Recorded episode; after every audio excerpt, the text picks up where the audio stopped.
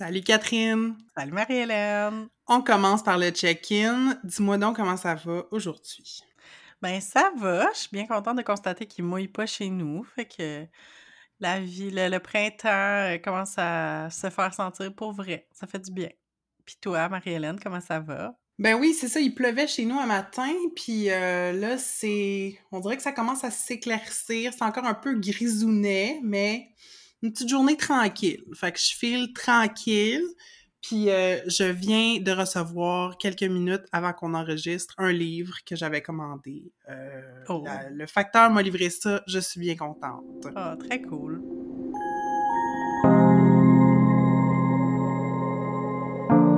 Vous écoutez Entre deux eaux, le balado où on nage entre la pataugeoire de la culture pop et les eaux profondes des feelings.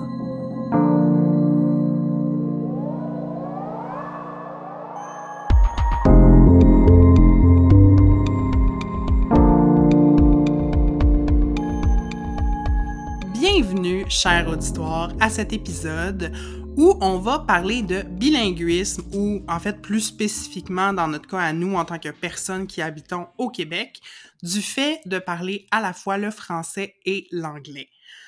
On va commencer en pataugeoire en partageant nos expériences en lien avec le bilinguisme, quand et comment on a appris l'anglais, puis quel a été notre rapport à notre langue seconde au fil de notre développement. Par la suite, en eau profonde, on va revenir sur les raisons qui nous ont poussés comme francophones à choisir à l'occasion d'investir des espaces anglophones. On va aussi parler plus largement euh, des implications sociales et politiques de la quête identitaire du Québec au détriment des francophones dans l'ensemble du Canada. Et restez avec nous jusqu'à la fin parce qu'en dernière partie, on va faire des shout-outs à plusieurs artistes francophones canadiens hors Québec.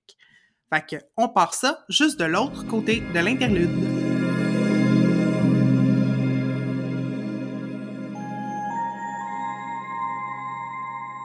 On va commencer comme ça devient un peu notre habitude à Entre deux eaux en vous partageant euh, nos histoires personnelles en lien avec le thème de l'épisode. Alors, Catherine, Parle-moi de ton enfance, spécifiquement de ton enfance sur la frontière entre le Québec et l'Ontario. Ben oui, alors je suis née et j'ai grandi à Gatineau, qui est euh, la ville qui est en bordure d'Ottawa. Euh, donc la capitale nationale. Puis, euh, c'est drôle parce que quand j'ai grandi et j'ai rencontré des gens d'autres régions, euh, il y a beaucoup de gens qui pensent qu'on parle tout anglais en Outaouais, mais c'est vraiment pas le cas. J'ai vraiment grandi en parlant que en français, en allant une fois de temps en temps à Ottawa, mais tu sais, c'était pas... on n'était pas tout le temps rendu là. Puis quand j'allais à Ottawa, ben c'était compliqué parce que les gens parlaient anglais. Fait que c'était je, parlais vraiment pas anglais étant jeune. Puis c'est vraiment quand, euh, en fait, drôlement, quand je suis partie de l'Outaouais puis que j'ai décidé, ben que je déménage à Montréal, puis là j'ai comme décidé à ce moment-là que je voulais vraiment parfaire mon anglais. Puis ma, ma, la chose que j'ai décidé de faire pour apprendre l'anglais, c'est de commencer à écouter toutes les émissions ou les films en version originale anglaise. Euh, c'est là aussi que je me suis rendu compte pourquoi j'aimais pas écouter les traductions. C'est pour ça que j'ai pas écouté Gilmore Girls euh, ou plein, comme toutes les séries qui jouaient genre à Canal Famille ou à VRAC en, en traduction. J'aimais pas ça, écouter les, les, versions doublées. Fait que je les écoutais pas. Puis j'ai tout écouté ça justement euh, plus vieille. Euh, souvent, je me mettais les sous-titres. J'ai dit dans un autre épisode aussi que je me suis tapé toute X-Files au complet, du début à la fin, en anglais. Fait que ça, ça mm-hmm. m'a vraiment beaucoup aidé. Fait que mon anglais vient de, du FBI. Puis aussi, quand je suis arrivée à l'université, ben surtout, pas, en fait, j'ai fait un bac en enseignement du français, fait qu'on s'entend que j'avais pas besoin de parler anglais à ce moment-là, mais quand j'ai fait ma maîtrise, euh, je me suis mis à beaucoup lire en anglais, surtout pour avoir accès aux théories féministes. on va en parler un peu plus tard, mais je me souviens de la première session où je me suis organisée pour tout lire ce qu'il y avait disponible en français sur mon sujet d'étude. Puis au bout de la session, faire OK, là, j'ai plus le choix de lire en anglais, puis de, de m'ouvrir à d'autres toute la littérature scientifique qui existait en anglais, puis ça m'a ouvert les portes à comme d'autres idées. C'est là que j'ai vu comme à, quel point, tu sais, la langue puis la culture, c'est lié. C'est pas juste la manière de parler, c'est aussi l'accès aux idées. Fait que c'est ça qui m'a amené finalement à aller vers des milieux anglophones pour avoir accès à ce qui se disait en anglais finalement. Mhm. Puis, ben, j'ai dit que, bon, j'ai grandi en, Outaouais, puis c'est en quittant l'Outaouais, je pense que je me suis rendu compte à quel point il y avait de l'anglais qui, qui faisait partie de ma vie, mais je m'en rendais pas compte. Puis, euh, je sais que je m'en suis rendu compte en lisant, par exemple, la poésie de Marjolaine Beauchamp, euh, qui a parlé vraiment de l'Outaouais comme assez caractéristique. Puis je pense que c'est ça aussi, là, c'est quand tu, te rends pas compte que tu as un accent tant que tu pas en contact avec d'autres mondes. Puis c'est là que je me suis rendu compte que ma grand-mère, qui était une francophone, qui... Euh, c'est ça, qui parlait français, que j'ai comme, vers la fin de sa vie, j'ai découvert qu'elle parlait anglais, mais tu sais, c'était pas, tu sais, elle me parlait pas en anglais quand elle me parlait. Sauf qu'elle elle utilisait plein de mots en anglais. Euh, puis je sais que c'est entre autres générationnel, mais aussi de région. Fait que tu sais, je me souviens que il y avait des mots que je pensais pas qui étaient des mots en anglais, comme un jacket, un sink, un Chesterfield, comme je voyais pas que c'était un mot en anglais parce que ça faisait partie de son langage. Puis mon mot préféré que j'ai vraiment utilisé toute mon enfance, euh, parce que ma grand-mère avait une piscine, j'adorais me baigner, et pour me baigner, je mettais mon billing suit. Donc ça, je sais que c'est très outaouais de parler de ton billing suit avec des L, là, billing. Euh, fait qu'un bathing suit ou un. Je sais même pas c'est quoi le bon mot. Là, mais... Ouais, un bathing suit, ouais. mais c'est ça. Fait que pour moi, bathing suit, ça fait comme partie des anglicismes euh, qui, qui me ramènent en Outaouais puis qui me font toujours très plaisir. C'est vraiment très cute comme régionalisme. moi, j'aime beaucoup.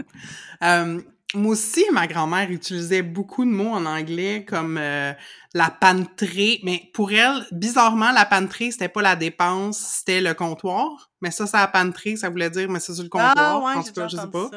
Euh, mais oui, puis je, je pense que l'Outaouais et Montréal comme région ont ça en commun, qu'il y a beaucoup de mots anglais traditionnellement, surtout pour les personnes élevées dans les années 30, 40, 50, qui faisaient partie comme du vocabulaire de tous les jours. Euh, mais sinon, euh, j'ai commencé à écouter la télé en anglais assez jeune euh, parce que Mm. souvent, tu sais, j'étais une enfant très rêveuse, puis fait que dès qu'il y avait une affaire de de Disney qui passait à la télé ou tu sais moindrement un spécial à la télé américaine que mon grand-père savait que j'allais aimer, ben il me l'enregistrait.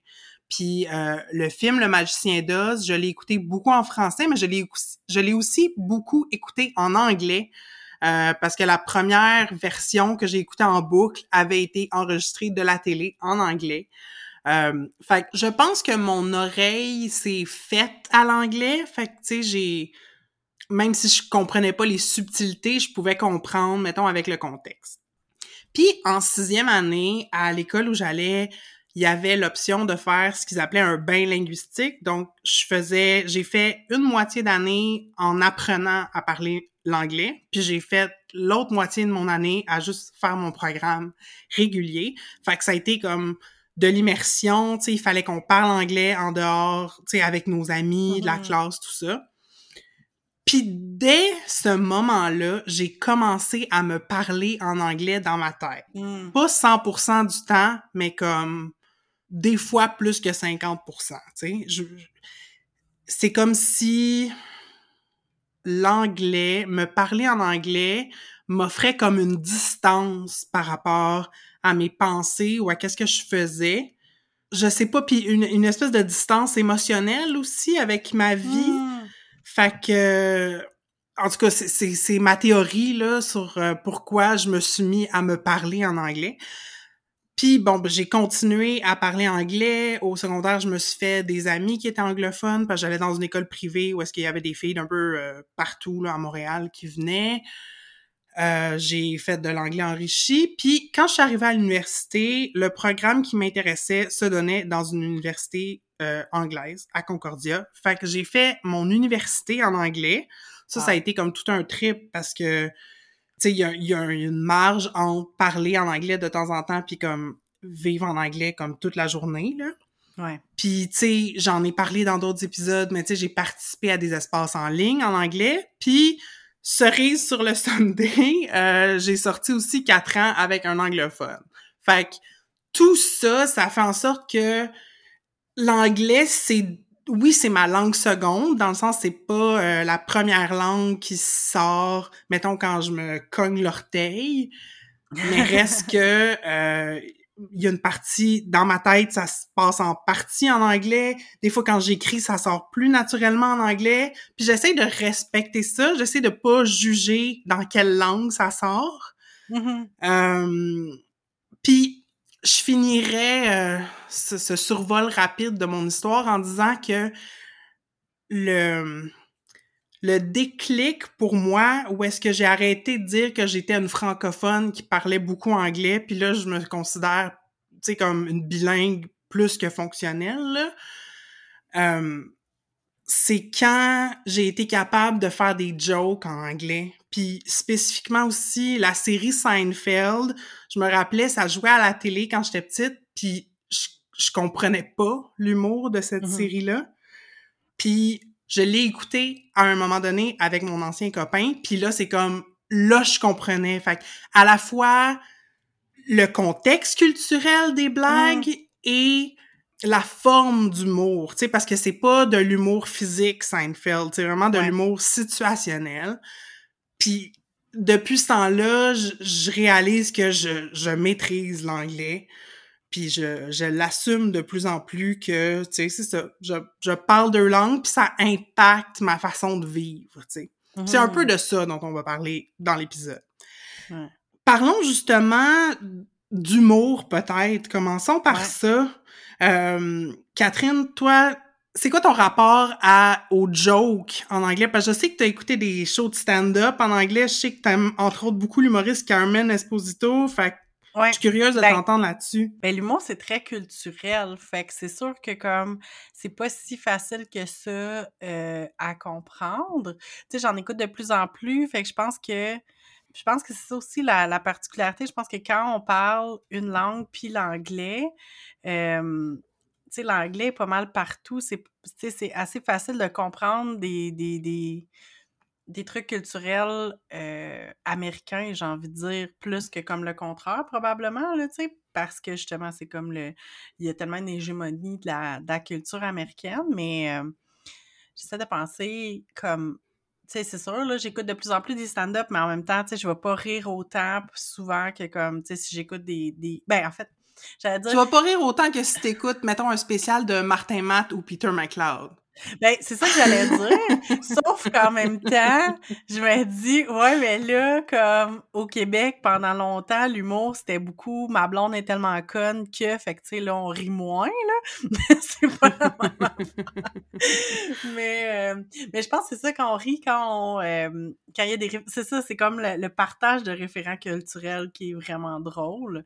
Mais, euh, mais je dirais que c'est ça, tu sais, je pense que de comprendre l'humour, puis tu sais, je pense pas que je serais capable de faire de l'humour en anglais, là, puis j'arrête pas de penser, euh, parce que j'écoute vraiment beaucoup euh, RuPaul Drag Race en ce moment, mais tu sais, la situation des participants dont la langue maternelle est pas le fran- est pas l'anglais Mm. dans l'émission, puis à quel point ils struggle dans les comedy challenge justement parce que ça va pas, tu sais, puis qu'à la limite tu peux comprendre les tu peux comprendre les jokes, mais d'en faire, c'est vraiment difficile. Puis, tu sais, comme dans les Mm. premières saisons, ils parlent beaucoup du Puerto Rican Edit, mais tu sais, c'est ça, c'est que les, c'est des personnes dont la langue maternelle est l'espagnol et pas le, et pas l'anglais.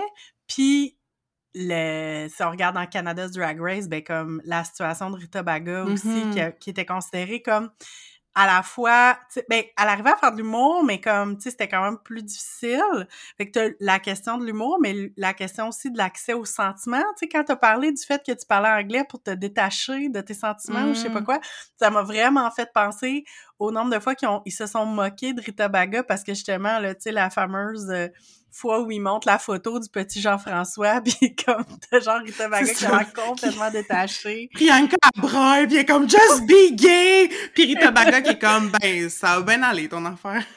c'est ça, tu sais, puis tu sais, je pense qu'il y a comme un aspect de, de personnalité aussi, mais il y a quand même un truc linguistique que comme, tu sais, quand c'est pas ta langue maternelle, comme tu dis, tu te pètes le gros orteil, tu vas pas parler en anglais, tu sais, Mhm. fait que je pense que c'est... je veux juste faire une parenthèse. J'ai aussi appris l'allemand au cégep. Puis pendant un bout, quand je me cognais, je sacrais en... Ben, je sacrais pas en allemand, mais genre, je disais « Au » en allemand. Mais là, c'est parce que l'allemand, ça a l'air tellement agressif comme...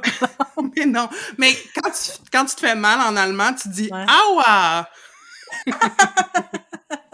voilà. Ah, je suis sûre que notre auditoire allemand va être vraiment content. Il va se sentir représenté. Ah! Je m'excuse, j'étais complètement derail. Non, c'est pas grave. Euh, mais toi, tu sais, t'as parlé un peu comme de, de l'humour, mais est-ce que, comme t'as l'impression que tu changes de personnalité quand tu parles en anglais, ou c'est-tu... Ben, Vraiment moins maintenant. Comme peut-être, je le sais pas. C'est dur à dire maintenant. Mais Mhm. clairement, à l'université, comme ma première session dans mon programme de communication, je disais pas un crapet de mots. Puis moi, je suis celle, tu sais, qui va comme argumenter avec le prof des fois ou qui va faire des jokes ou tu qui va être qui va avoir des, mots d'esprit ou qui va essayer d'être comique ou qui simplement va poser des questions. Puis j'étais en mode genre observation euh, puis concentration sais j'avais des mots de ouais. tête à la fin de mes journées à ma première session mais mon oreille puis mon cerveau ont fini par se faire tu sais puis Mhm. ça ça a demandé moins d'efforts au fil de mon bac de baigner dans de l'anglais constamment puis ça fait aujourd'hui que ça me demande pas vraiment d'efforts tu sais de Ouais. switcher d'une à l'autre je suis très très à l'aise dans des contextes bilingues euh, mais oui il y a eu une époque où euh, j'ai comme pas osé, en fait. J'ai pas osé aller vers les autres. J'ai pas osé développer des liens durant mon bac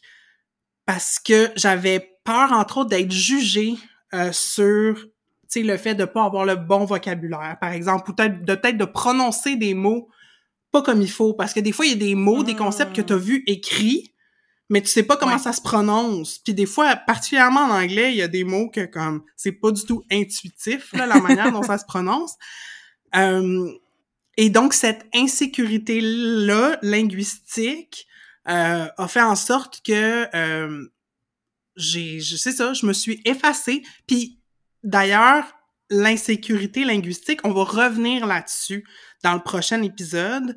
Euh, en tout cas, je voulais juste le mentionner. Là, il y a entre autres l'insolente linguiste qui a fait une capsule mm, magnifique sur le Mhm. sujet. On parle plus d'insécurité linguistique pour les francophones, mais n'empêche, je trouve que ça euh, ça s'applique aussi quand tu ne maîtrises pas une langue. euh, on peut souvent s'arrêter comme ben je reprends l'exemple de l'allemand, tu sais, euh, Mhm. j'ai fait un voyage, euh, un échange à Berlin à ma deuxième année euh, de cégep, puis c'était facile de switcher à l'anglais, tu sais, Mhm.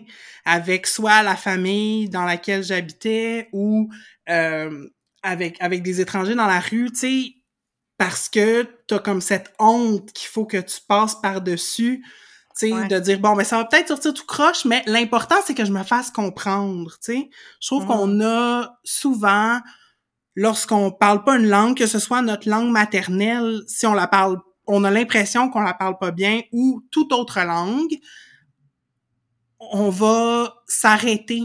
Sais, on va comme couper notre élan. Ça m'arrive même quand on enregistre notre podcast, des fois, tu sais, c'est comme spontanément ma tête, mon cœur ont envie de dire quelque chose, puis je m'arrête parce que je sais pas comment ça sort, puis là c'est de la radio, fait que c'est sérieux, puis tu sais. euh, ouais, fait que j'ai remarqué ça. Pour répondre à ta question là, je je me suis euh, c'est je me suis un peu peinturée dans le coin euh, Ouais. pour une partie de mon bac parce que c'est dans un environnement anglophone où j'avais peur d'être jugée pour un paquet de raisons, tu sais. Puis aussi le fait de parce que il y avait beaucoup de Canadiens anglophones hors Québec qui étaient venus étudier dans Mm. mon programme.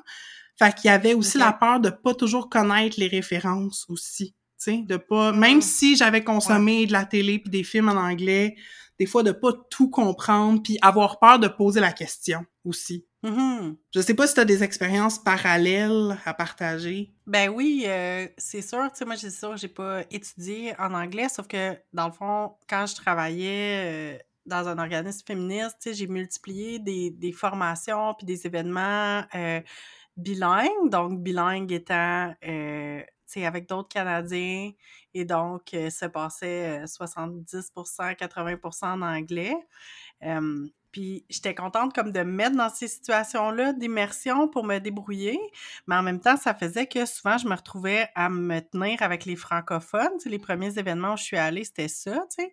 Puis à un moment donné, je me suis rendu compte, oui, mais c'est pas avec eux que j'ai envie de parler. Comme j'ai envie de discuter avec des gens avec qui j'aurais des affinités, mais qui sont pas nécessairement les francophones. Fait que là, j'ai comme décidé d'avoir un peu plus confiance en mon anglais, essayer d'avoir des discussions avec d'autres personnes. Puis je me souviens tellement de une semaine de formation où on, habitait là pendant une semaine, puis je me, je me souviens d'avoir été avec, euh, avec une personne qui est, qui est maintenant euh, une personne très chère pour moi, qui, qui est une amie, puis que, euh, mais à ce moment-là, tu sais, c'était le soir, au souper, j'étais fatiguée, j'avais l'impression que je déparlais, je cherchais vraiment beaucoup mes mots en anglais, j'avais de la difficulté à tenir la conversation, puis je me suis comme excusée, puis j'ai fait « Hey, sais, ça doit vraiment être lourd de m'écouter comme je parle vraiment mal en anglais, comme vous êtes vraiment patient de m'écouter, tu sais, je leur dis ça.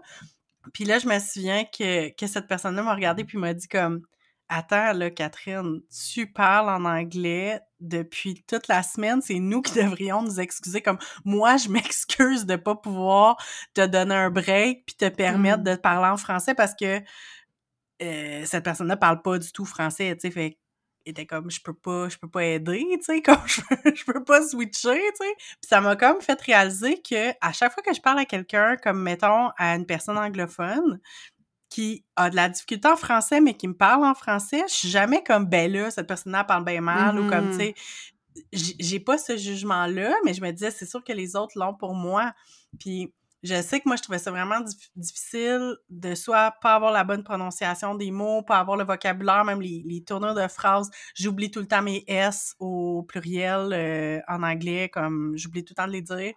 Mais c'est ça, puis j'ai comme réalisé que moi, j'ai toujours très bien parlé français. Je veux dire, j'ai fait un bac en enseignement du français au secondaire. J'ai toujours été valorisée par la qualité de mon expression en français.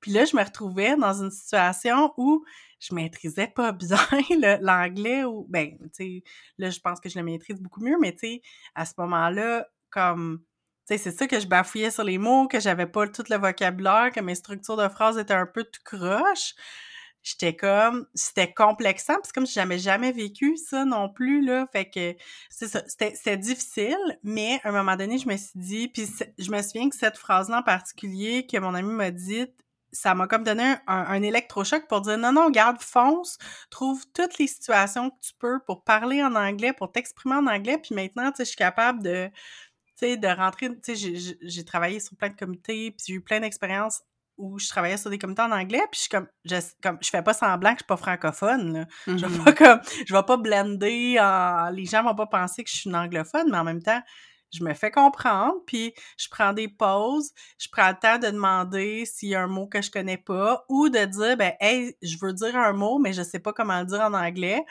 Puis là, soit que je le dis en français ou soit que j'essaye comme d'expliquer c'est quoi, là, tu sais, genre je fais référence à tel, comme je, fais une série de mots pour dire voici ce que je veux dire. Puis là, les gens me disent, ah, c'est ça le mot que tu cherches.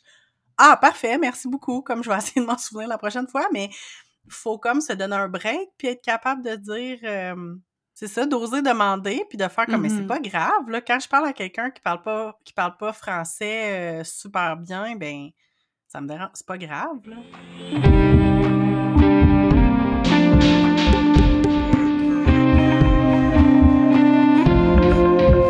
Alors, Marie-Hélène, on est rendu en eau profonde. Puis, euh, le premier, on a comme deux choses qu'on va aborder en eau profonde, mais le premier, c'est vraiment, je l'ai mentionné tout à l'heure, l'aspect culturel de la langue parce qu'au-delà de, euh, tu sais, la langue étant comme un code, puis tu sais, il y a un code en français, un code en anglais, mais ça amène d'autres choses que juste le code, tu sais, ça amène des concepts, des affaires, euh, des concepts culturels.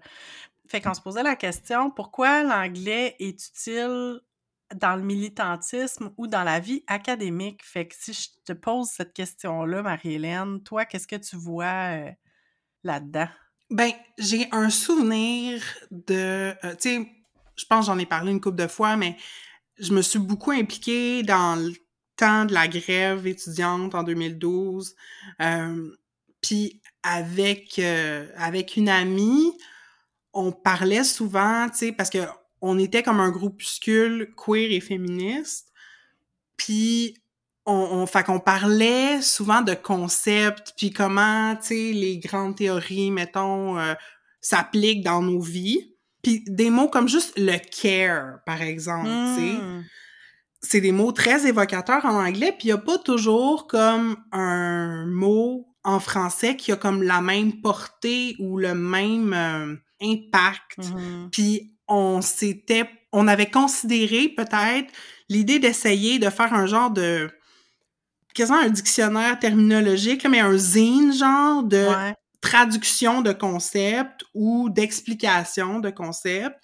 Puis je me rappelle aussi qu'à l'époque, euh, ableism, c'était quelque Mm. chose dont on parlait euh, assez régulièrement, mais le mot capacitisme était pas encore dans l'usage courant, alors qu'il l'est maintenant.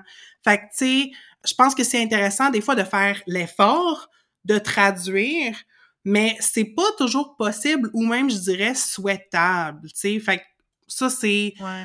mon expérience dans le militantisme. Dans l'académique, j'ai moins à dire là-dessus parce que vu que j'ai étudié à l'université en Ouais. anglais, ben de facto tous mes textes que je lisais étaient en anglais. Fait que ça s'applique un peu moins à moi. Ouais. Ben, moi, c'est ça, c'est comme je l'ai mentionné rapidement tantôt, mais moi, c'est vraiment quand j'ai fait ma maîtrise, puis que là, tu sais, justement, j'ai commencé à, je faisais un- mon, mon objet de recherche, c'était les filles, puis la culture pour les filles. Puis là, je me suis mis à découvrir comme qu'il existait les cultural studies, puis les girlhood studies, puis tout ça, puis ben, les feminist studies et tout et tout.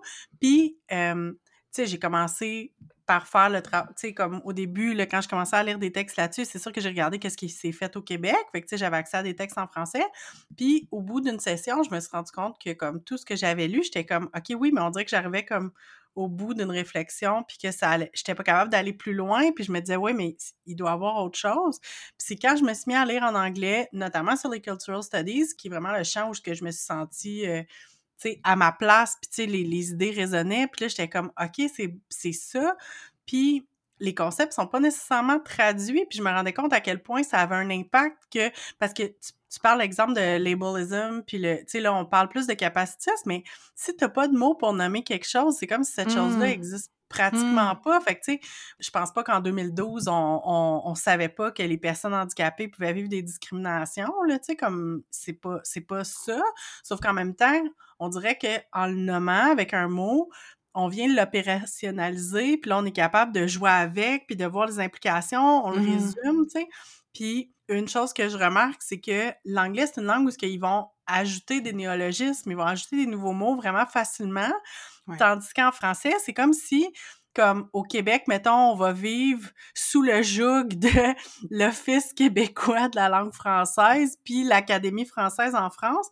Ces deux organisations qui semblent être comme très réticents à euh, l'utilisation d'anglicisme. Fait que c'est, c'est plus difficile d'intégrer des nouveaux mots, de créer des nouveaux mots, puis le mot, souvent, il se fait utiliser en anglais, mais là, il passe pas... Tu sais, il faut trouver un équivalent français qui va passer dans l'usage, fait que c'est comme un peu plus... euh, c'est ça, ça rend les choses compliquées. Comme moi, je sais que le mot qui, qui m'a causé le plus de problèmes en travaillant dans un organisme féministe qui travaillait auprès des filles, c'est le fameux empowerment, là, que je suis comme, on sait qu'est-ce que c'est de l'empowerment, mais on n'est pas capable de, traduire. Tu sais, il y a le renforcement du pouvoir d'agir, l'empouvoirment, euh, c'est quoi les autres? Comme, il y a eu plein de tentatives d'essayer de traduire ce mot-là en français pour qu'il soit tu sais, pour qu'il soit satisfaisant puis qu'il veuille dire ce qu'on veut dire, mais en même temps, tu sais, au lieu de s'enfarger dans les fleurs du tapis, on pourrait dire empowerment puis comme tout le monde a compris, là, ça serait Mhm. bien moins compliqué, sauf que on n'accepte pas de dire les mots en anglais, c'est comme pas correct, mais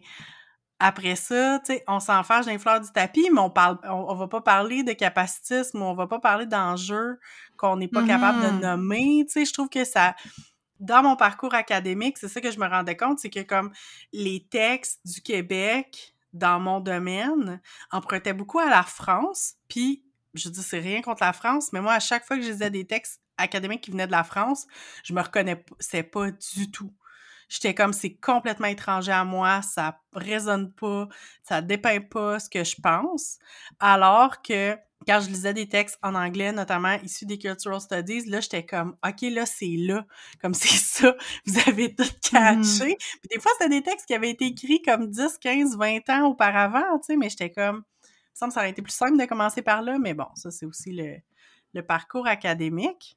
Puis, je pense que c'est ça qui a fait que j'ai tant voulu participer à Je suis féministe, je pense. Mhm. C'est que le féminisme qui résonnait pour moi, c'était le féminisme sur le web en anglais, sur des Ouais. blogs comme Feministing, Feminist. Mhm. Puis quand j'ai rencontré, entre autres, Marianne Prairie, puis Isabelle Miron, c'était comme, OK, ils veulent faire ça pour le Québec, tu sais, puis c'était un espace où j'avais l'impression que je pouvais parler de concepts qui étaient plus discutés dans le milieu anglo, mais en français, puis ça se voyait juste pas au Québec, ou en tout cas, si Ouais. ça existait quelque part, c'était comme caché en dessous d'un tapis, puis je l'ai pas vu, tu sais.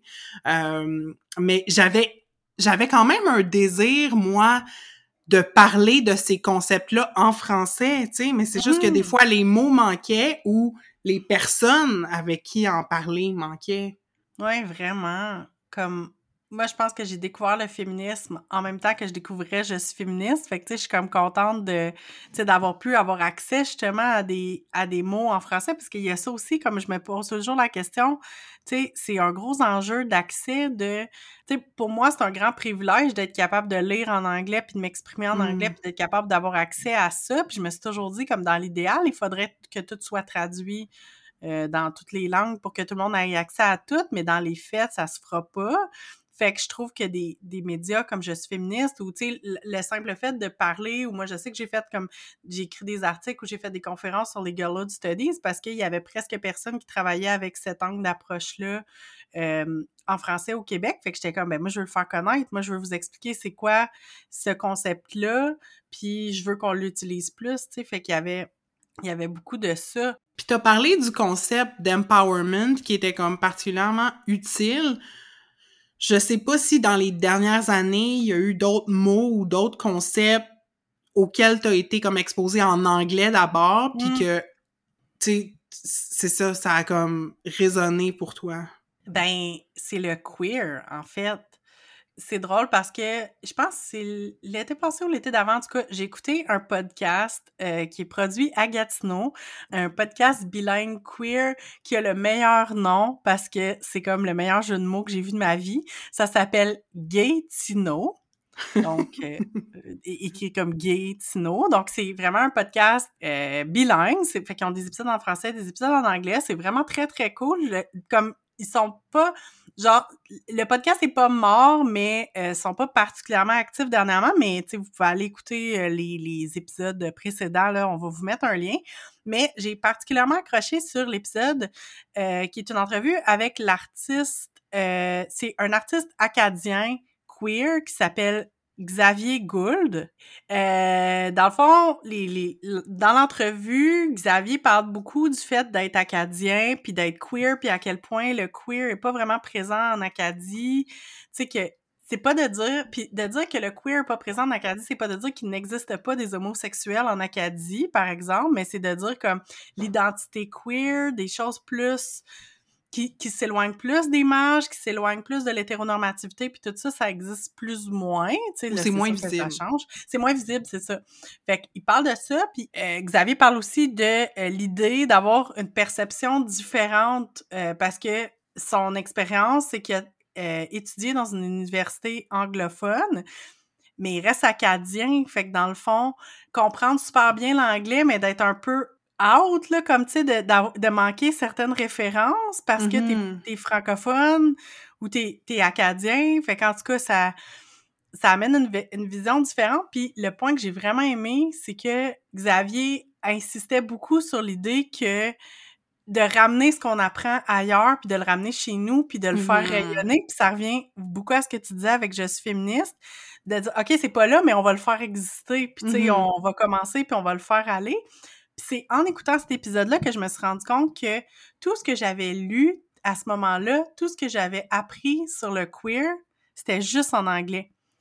C'est pas de dire que ça existe pas des textes sur le queer, sur l'identité queer en anglais, euh, je veux dire en français, euh, que ça existe pas au Québec, ça a pas existé en France, c'est pas ça que je dis, je dis juste que moi, j'en ai pas lu, puis ce que j'ai lu, c'est ben soit j'ai lu, j'ai vu des vidéos YouTube, mais c'était toutes des trucs soit américains, soit euh, britanniques.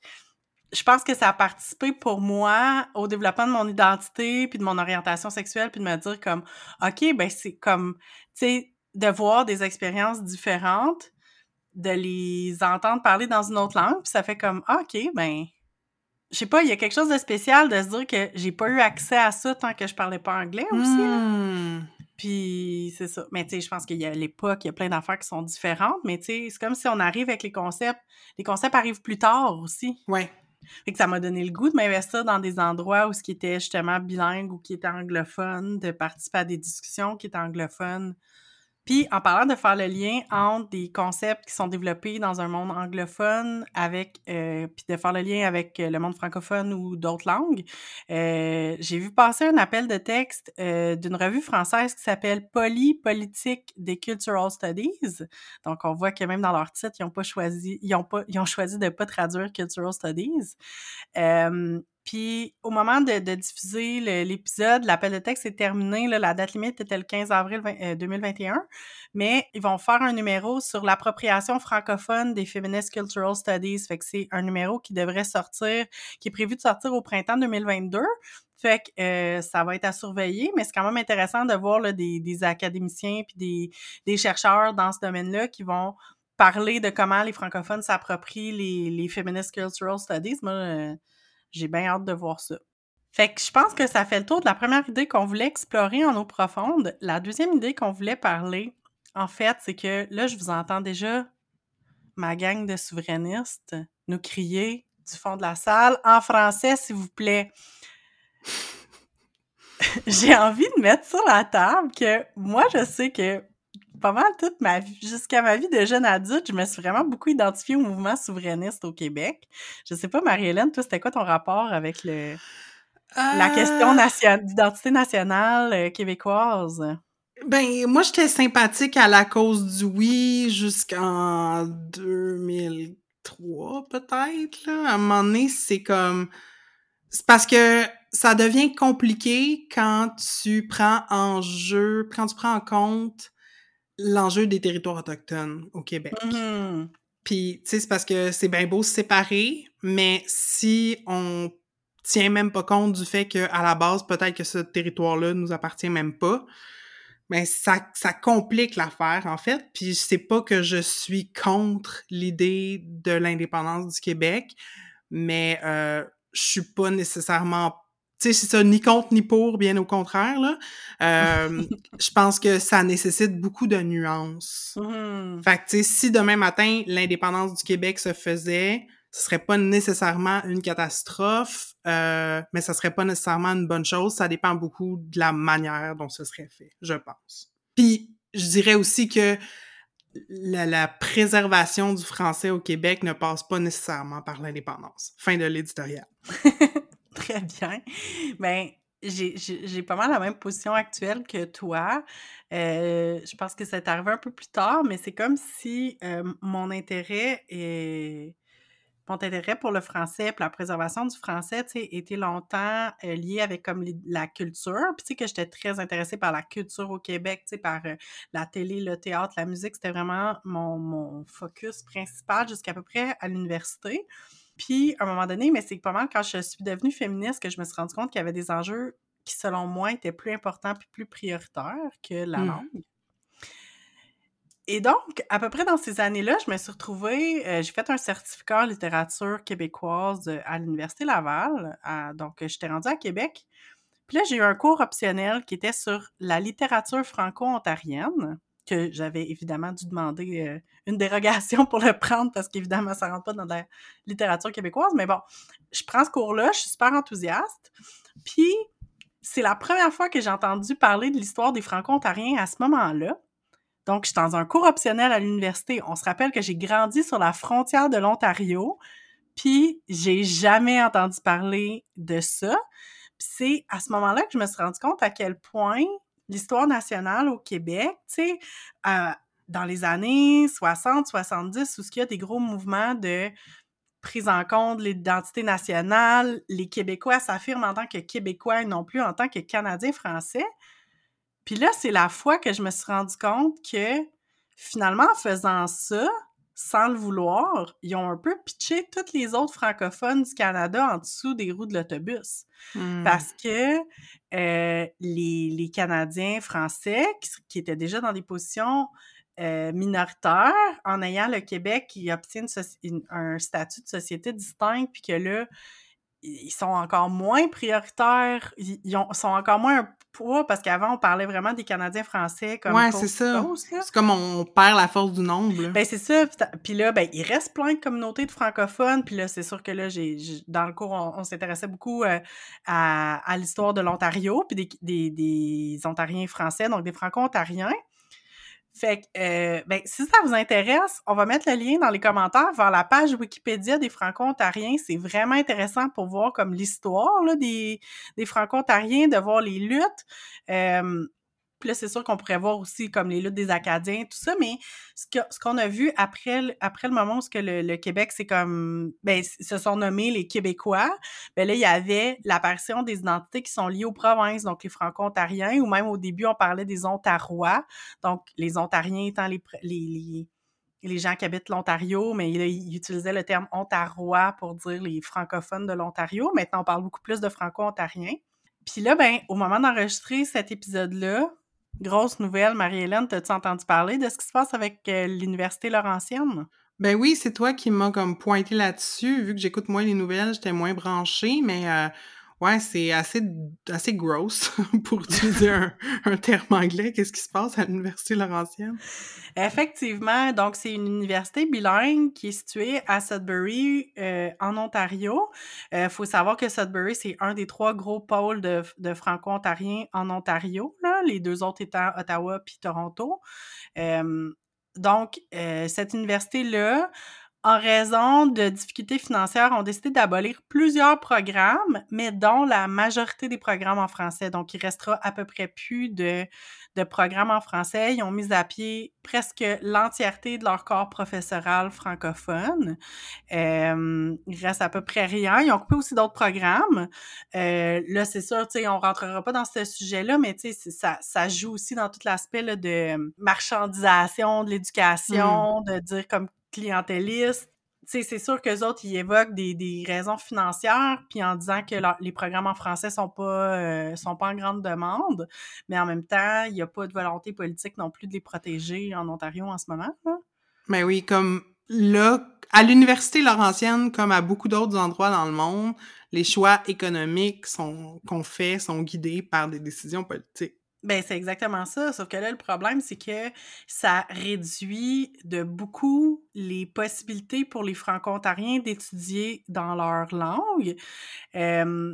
Dans le fond, leurs autres options là, en Ontario pour étudier en français, il y a l'Université Sudbury aussi, qui est une, euh, une université bilingue qui est en processus. Il y a des pourparlers pour que peut-être elle devienne uniquement francophone. Mais tu sais, pour l'instant, c'est officiellement une université bilingue. C'est sûr a l'Université d'Ottawa qui est bilingue. Il y a un peu d'offres à Toronto.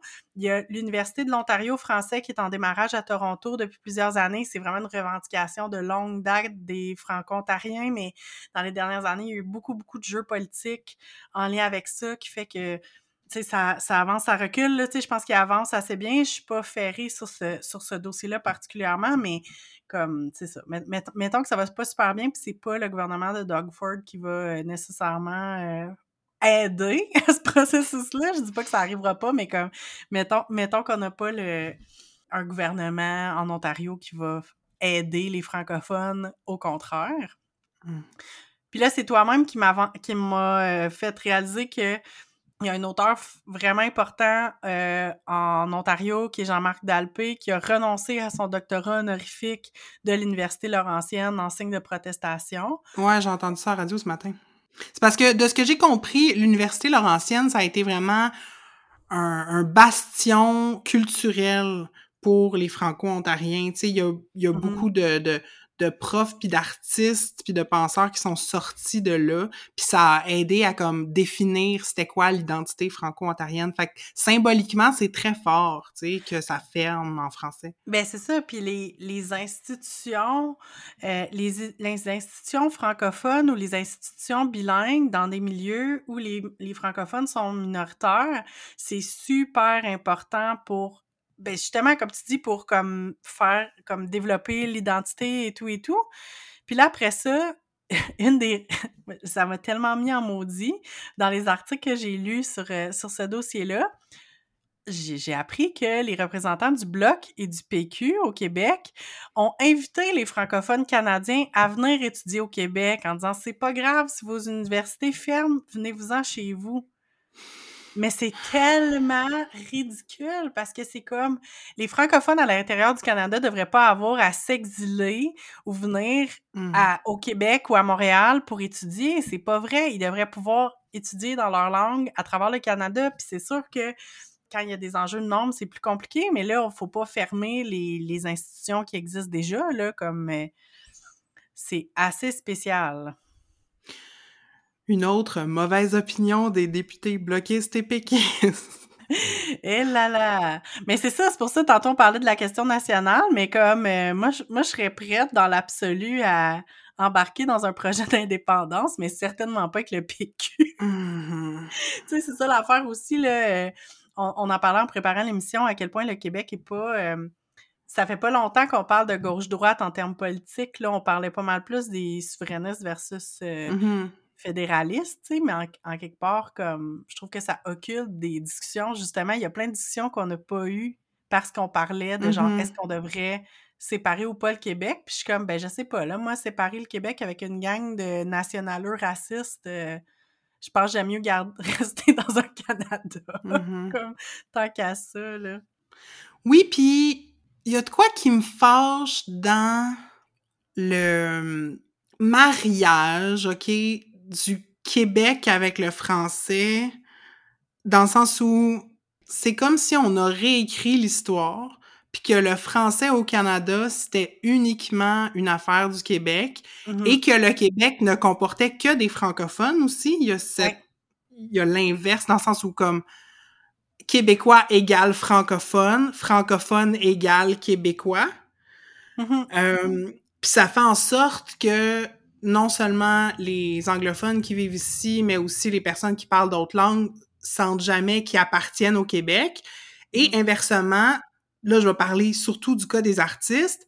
Des artistes francophones d'ailleurs du Canada qui arrivent au Québec sont comme récupérés, puis leur identité, leur origine, en fait, est comme elle disparaît. tu sais, pour ne nommer que quelques-uns, quelques-unes, Damien Robitaille, je sais pas si c'est tout le monde qui sait qui est franco-ontarien, Lisa Leblanc, tu sais, déménagé à Montréal il y a plusieurs années, puis oui, bon, euh, on trouve son accent charmant, le monde finit plus de trouver son accent charmant, mais tu sais, c'est comme pour faire carrière aussi. Il y a ça, c'est que les institutions culturelles Mhm. solides sont surtout au Québec, fait que t'as pas le choix de t'exiler. Euh, bon, les Hey Babies, c'est un autre cas. Véronique Dicker, franco-ontarienne, Mhm. qui est comme récupérée, qu'on s'est appropriée. Natacha Saint-Pierre, une néo-brunswickoise. Je pense même à Gabrielle Roy, tu sais, l'auteur Gabrielle Roy. C'est sûr, elle a déménagé à Montréal, elle a écrit sur le Montréal des années 40. Elle est aussi québécoise, mais reste que elle est également manitobaine. Puis c'est comme, on invisibilise quand ça fait notre affaire. Le Québec, à la manière des États-Unis, devient un melting pot. Puis tout le monde qui parle français, le but, c'est de les assimiler. Tu sais, quand on parle des, des personnes immigrantes, puis des cours de francisation, je suis vraiment pas contre la francisation des immigrants. Au contraire, c'est comme donnons plus accès aux cours de français aux personnes qui arrivent ici pour leur permettre de participer pleinement à la société. Mais aussi, je trouve que euh, il y a un de, de la part de certaines personnes, il y a comme un, un exercice, un, un désir d'effacement des spécificités Mhm. euh, des personnes qui viennent d'ailleurs. Tu sais, c'est comme ici, on est au Québec, c'est.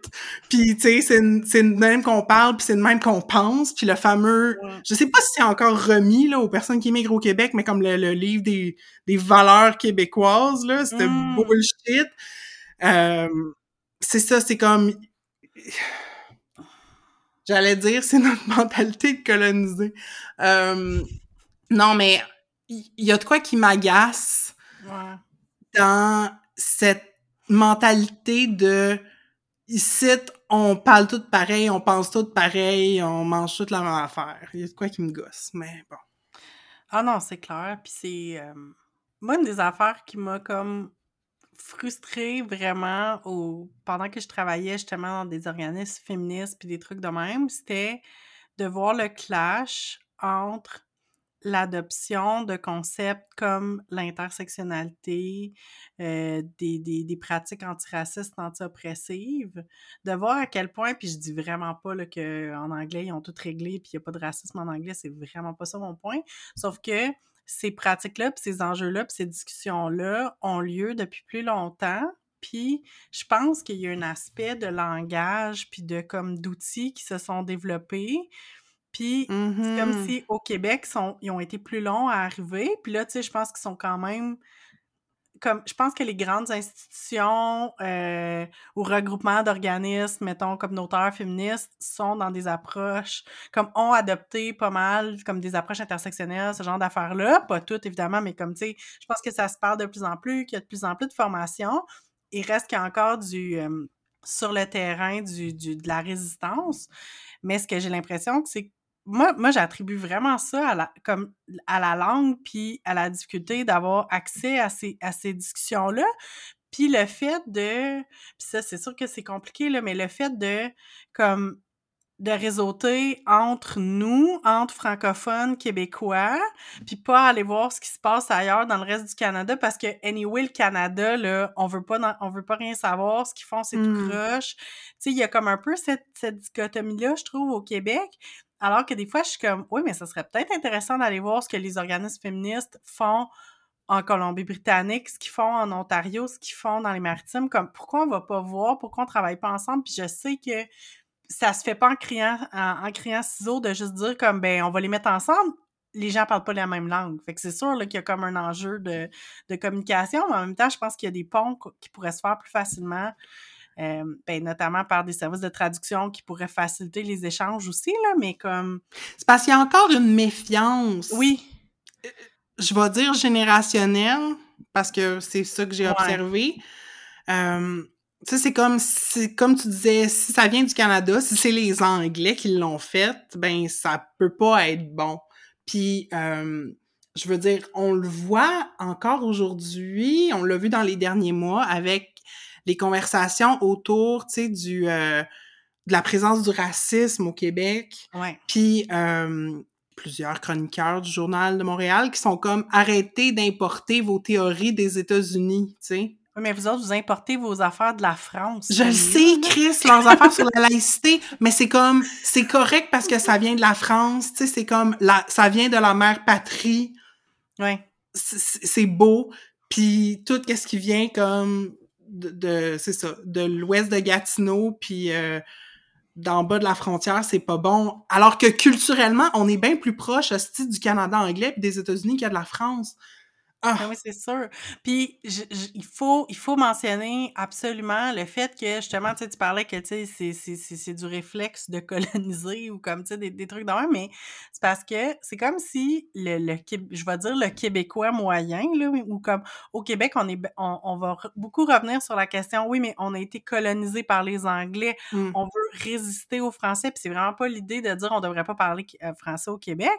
Sauf que on est bien bon pour se rappeler qu'on a été colonisé par les Britanniques, mais on est bien bon aussi pour oublier complètement que qui c'est qui est arrivé en premier, c'est les Français, mais il y avait du monde comme mhm, on a colonisé en premier. Qui a colonisé le, le- le Québec, le Canada en premier? C'est les francophones sur le dos des Premières Nations.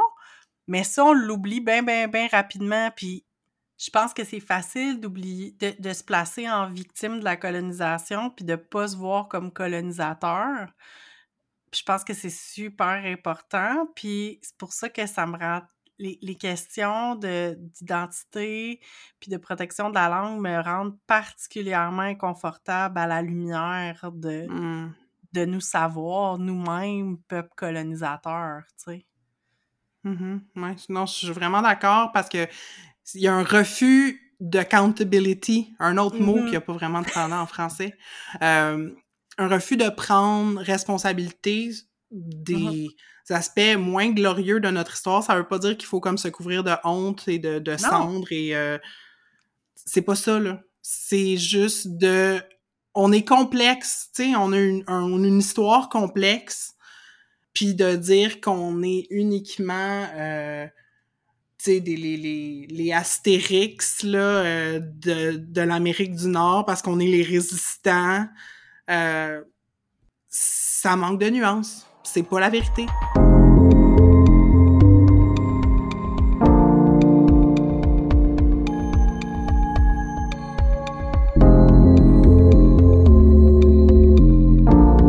Alors, c'était une amorce de discussion aujourd'hui. Comme on l'a dit à quelques reprises, on va poursuivre la discussion dans deux semaines, encore sur la question de la langue, puis de la place du français et de l'anglais au Québec dans nos vies.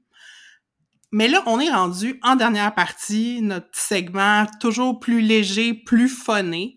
Et on voulait mentionner des artistes francophones euh, qui ne sont pas originaires du Québec, qu'on apprécie particulièrement. Moi, je vais commencer avec un groupe très proche de mon cœur que j'ai déjà mentionné, entre autres dans notre épisode sur le country, mais les Hey Babies. Je les aime donc. Ah. Puis, euh, je dirais que ma membre préférée des Hey Babies, parce que je trouve qu'elle a un style et une voix extraordinaire, c'est Laura Sauvage. Et je vous suggère à cet effet un épisode du balado Deviens-tu ce que tu as voulu?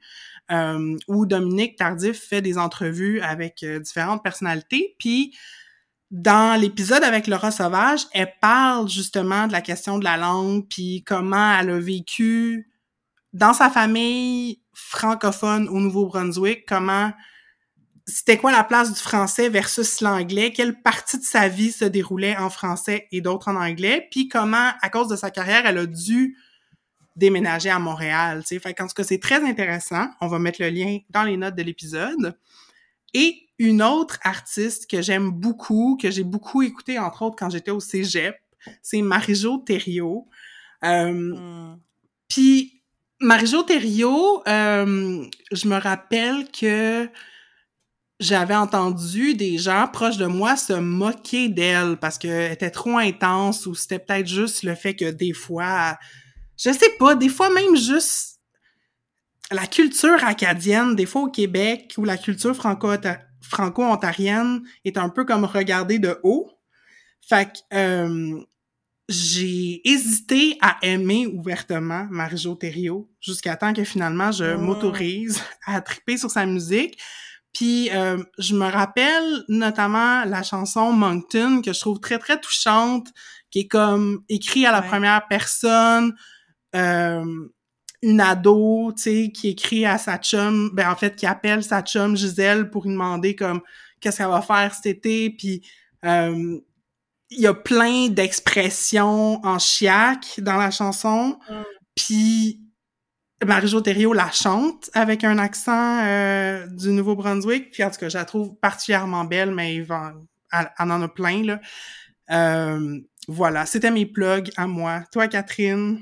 Ah, ben moi, c'est ça, j'ai comme réfléchi, je me suis replongée dans mon cours euh, de littérature franco-ontarienne parce que, euh, tu sais, j'ai découvert des, des artistes que des fois je connaissais un peu ou pas nécessairement, mais, euh, tu sais, c'est la première fois que j'ai vraiment lu comme il faut du Patrice Desbiens, puis c'est comme, c'est un auteur franco-ontarien, poète, puis je sais pas, il y a quelque chose.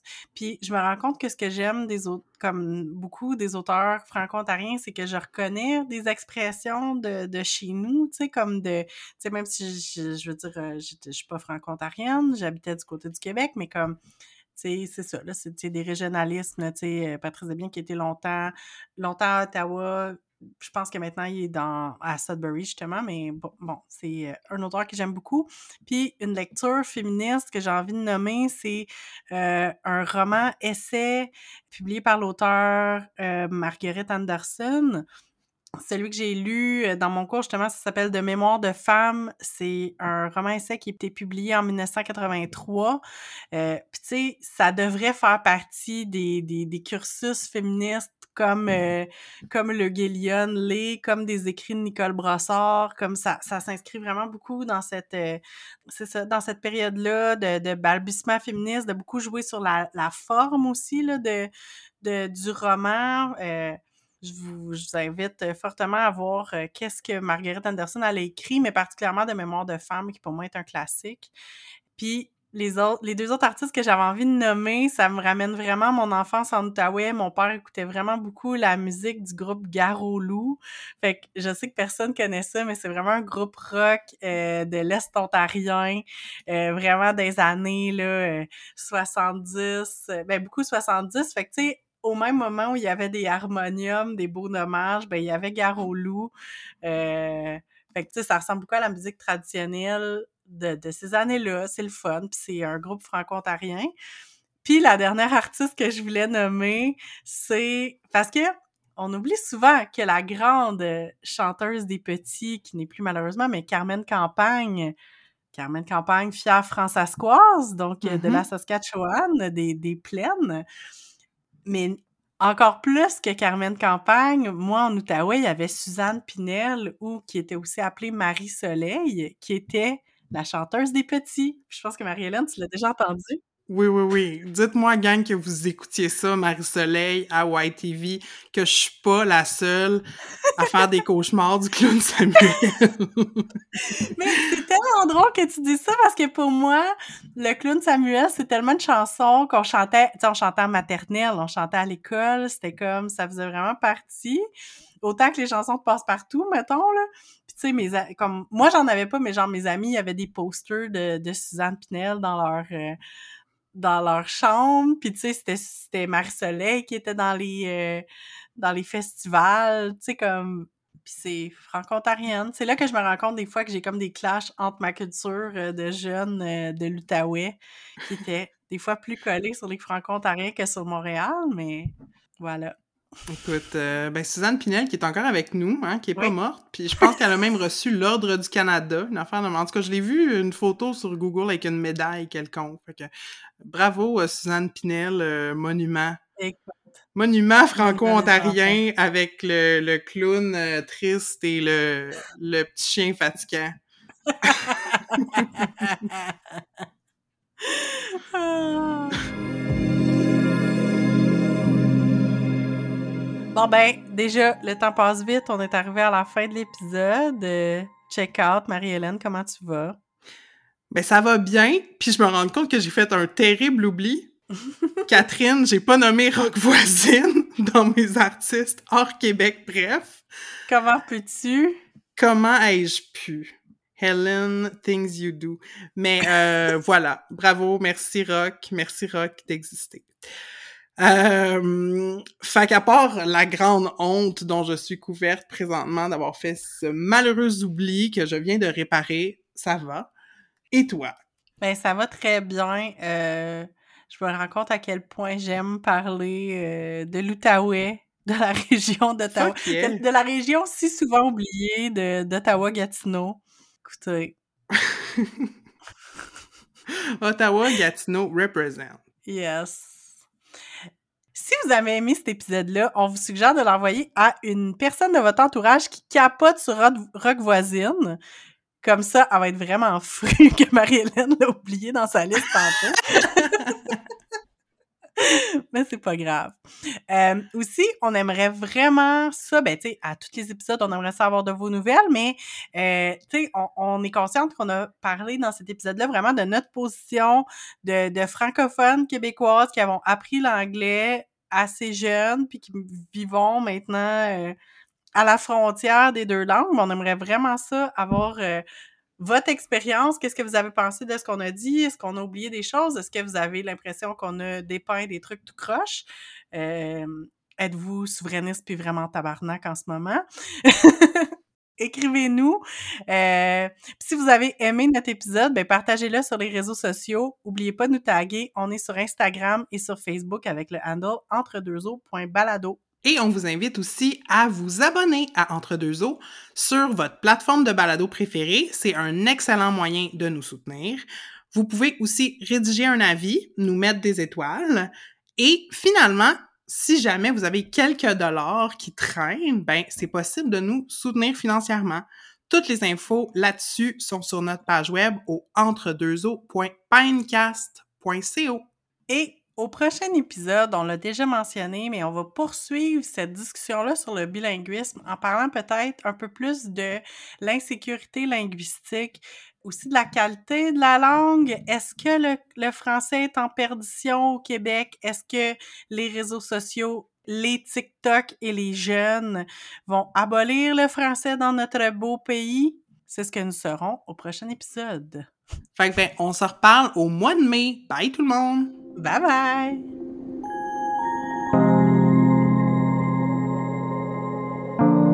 Balado est produit, animé et réalisé par Marie-Hélène Larochelle et Catherine Ploufjeté.